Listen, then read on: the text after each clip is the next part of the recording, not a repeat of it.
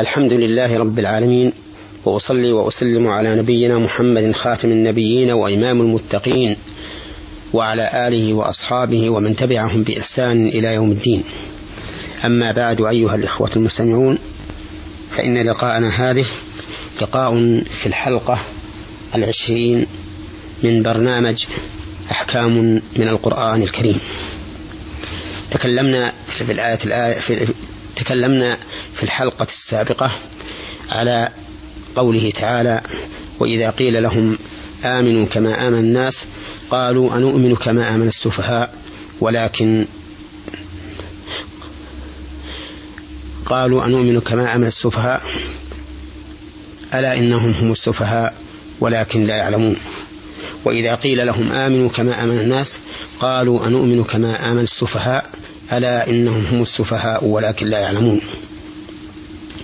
في هذه الآية بل يستفاد من هذه الآية فوائد منها أن هؤلاء المنافقين قد دعوا إلى الحق ودعوا إلى الإيمان ولكنهم لكبريائهم وغطرستهم واحتقارهم غيرهم يجيبون من يدعوهم إلى ذلك بأنهم لا يؤمنون كما آمن السفهاء. ومن فوائد هذه الآية الكريمة أن هؤلاء المنافقين يدعون أن الإيمان سفه. يدعون ذلك إما عن اعتقاد وإما عن إضلال للخلق. يحتمل أن الله تعالى أعمى بصيرتهم فرأوا الحق باطلا ويحتمل أنهم يرون الحق حقا ولكن لم يوفقوا لاتباعه. وهذا هو الأقرب. إذا فهم يريدون بوصف المؤمنين بالسفهاء يريدون بذلك تنفير الناس من المؤمنين ومن طريقتهم وهي الإيمان بالله. ومن فوائد الآية الكريمة أن لتنفير المؤمنين أو أن لتنفير المنافقين عن دين الله عدة عدة طرق منها عيب أتباعه كما في هذه الآية. ومن فوائد الآية الكريمة أنه يجب أن يرد على ذي الباطل باطله ويبين أنه هو الذي على الباطل لقوله تعالى ألا إنهم هم السفهاء ولكن لا يعلمون ومنها أن من فوائد الآية أن السفه وصف رديء كل أحد ينفر منه وهذا أمر لا شك فيه. ولكن ما هو السفه؟ السفه كل السفه أن يرغب الإنسان عن دين الله عز وجل وعن الملة التي عليها الأنبياء والصالحون. قال الله تعالى ومن يرغب عن ملة إبراهيم إلا من سفه نفسه. ولهذا نقول كل إنسان يرغب عن دين الإسلام فإنه سفيه مهما بلغ في الذكاء ومهما بلغ في الإدراك لأنه لو كان راشدا عاقلا عقل تصرف وتدبير لكان متبعا لما جاء به رسول الله صلى الله عليه وسلم. ثم قال الله تعالى وإذا لقوا الذين آمنوا قالوا آمنا. وإذا خلوا إلى شياطينهم قالوا إنا معكم إنما نحن مستهزئون. الله يس... قال الله تعالى الله يستهزئ بهم ويمدهم في طغيانهم يعمهون. هؤلاء المنافقين المنافقون من أوصافهم المراوغة والدجل والتمويه. فهم إذا لقوا الذين آمنوا قالوا آمنا. إرضاء للمؤمنين وخداعا لهم. وإذا خلوا إلى شياطينهم طواغيتهم أئمة الكفر قالوا إنا معكم. يعني ولسنا مؤمنين.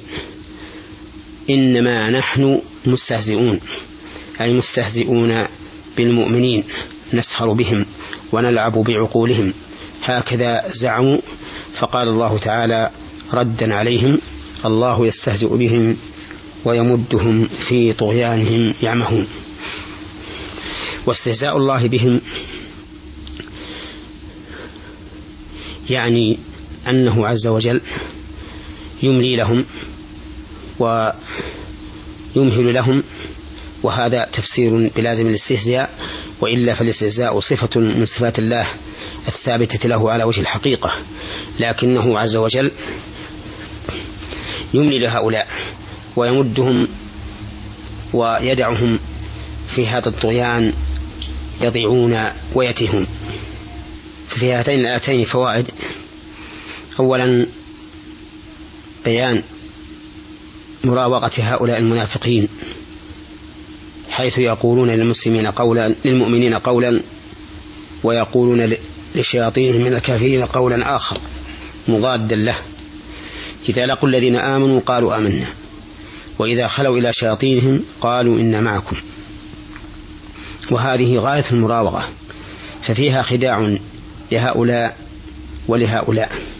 خداع للمؤمنين بأنهم مؤمنون وخداع للكافرين بأن بأنهم معهم. ولكن خداعهم للكافرين ليس كخداعهم للمؤمنين لأن حقيقة حالهم أنهم مع الكفار وأن أنهم مع الكفار فهم ليسوا بمؤمنين حقا وهم كافرون حقا.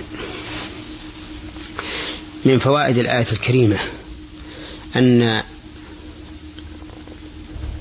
الإنسان يؤخذ بظاهره فالمؤمنون إذا قال لهم هؤلاء المنافقون آمنا تركوهم وظاهرهم.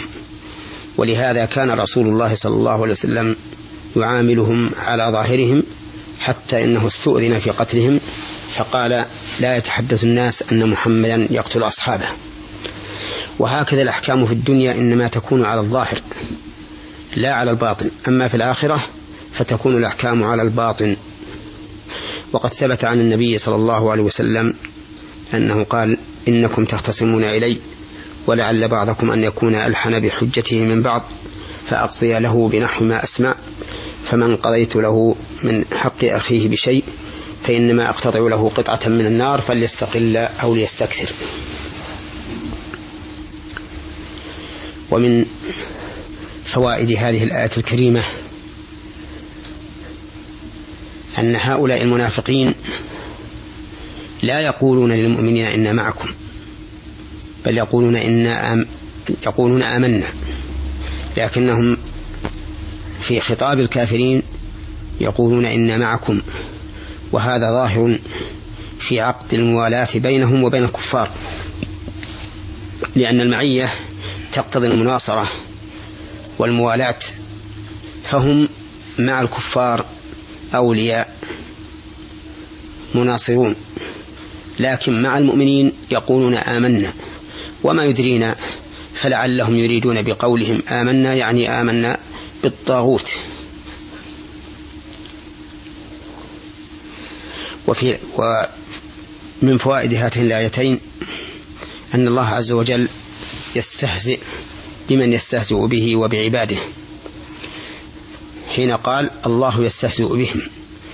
وهذا الوصف الذي وصف الله به نفسه وهو الاستهزاء على قاعدة أهل السنة والجماعة السلفية. تجرى على ظاهرها ويقال إن الله عز وجل يستهزئ بمن يستحق الاستهزاء وهو استهزاء حقيقي يليق بالله عز وجل. ليس استهزاء يتضمن نقصا لأنه لأنه لأن الله وصف به نفسه وكل ما وصف الله به نفسه فهو كمال. كما قال الله تعالى ولله المثل الأعلى وهو العزيز الحكيم.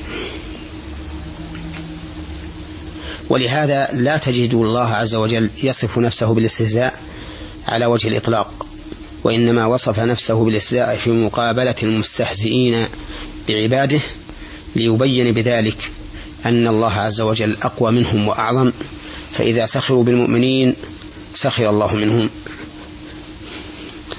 ومن فوائد الآيتين بيان حكمة الله عز وجل حيث جعل الجزاء من جنس العمل. فكما أن هؤلاء استهزأوا بالمؤمنين فالله تعالى استهزأ بهم. وهذا من عدل الله عز وجل وهو ثابت في الدنيا وفي الآخرة.